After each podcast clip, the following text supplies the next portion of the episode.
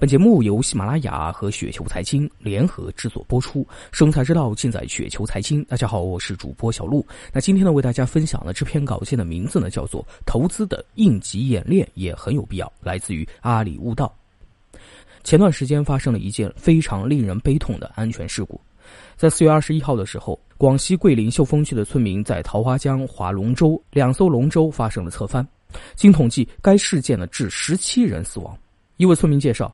事发地位于秀峰区的芦笛路桃花江桥南侧江面的一处滚水坝区，该处呢水流较为湍急，这是桃花江的一处滚水坝。由于呢近几日当地刚下过雨，事发时水深超过两米。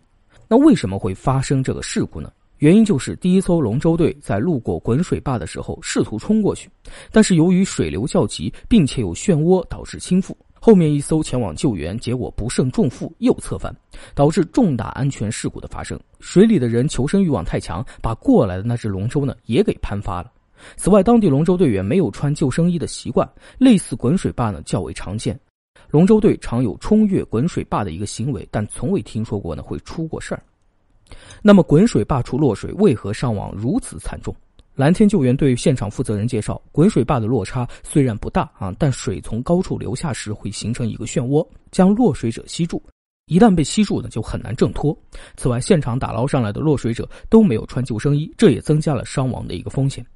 记得小的时候呢，在农村大坝处游过泳啊，我经历过被漩涡吸进去，然后又冲出来的那种感受。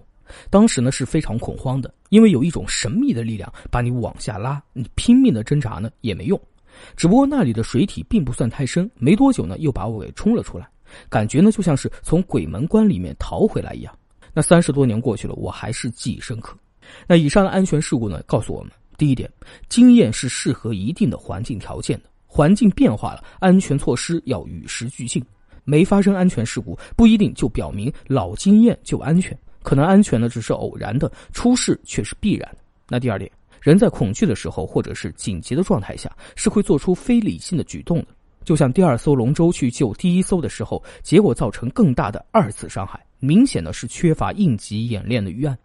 第三点，身处漩涡的时候，保持冷静，不要恐慌，沉着应对，不要无端消耗精力和体力。水性好的人，如果不顺流而下，而是拼命对抗漩涡，只会是不自量力。三句离不开本行啊，人在股市呢也是如此。随着注册制的到来，随着资本市场开放和监管制度发生的重大变化，过去的一些老经验不一定可行了，所以呢要与时俱进。如果遇到可能的股灾或者危机，不要病急乱投医，更不要狗急跳墙，比如乱加仓或者是乱割肉，或者是乱加杠杆。要沉着镇定，根据主客观情况制定可行的应对措施。在企业的安全生产管理中，虽然一把手呢是安全第一负责人，但没有发生安全事故的时候，我们总是认为安全是想当然的。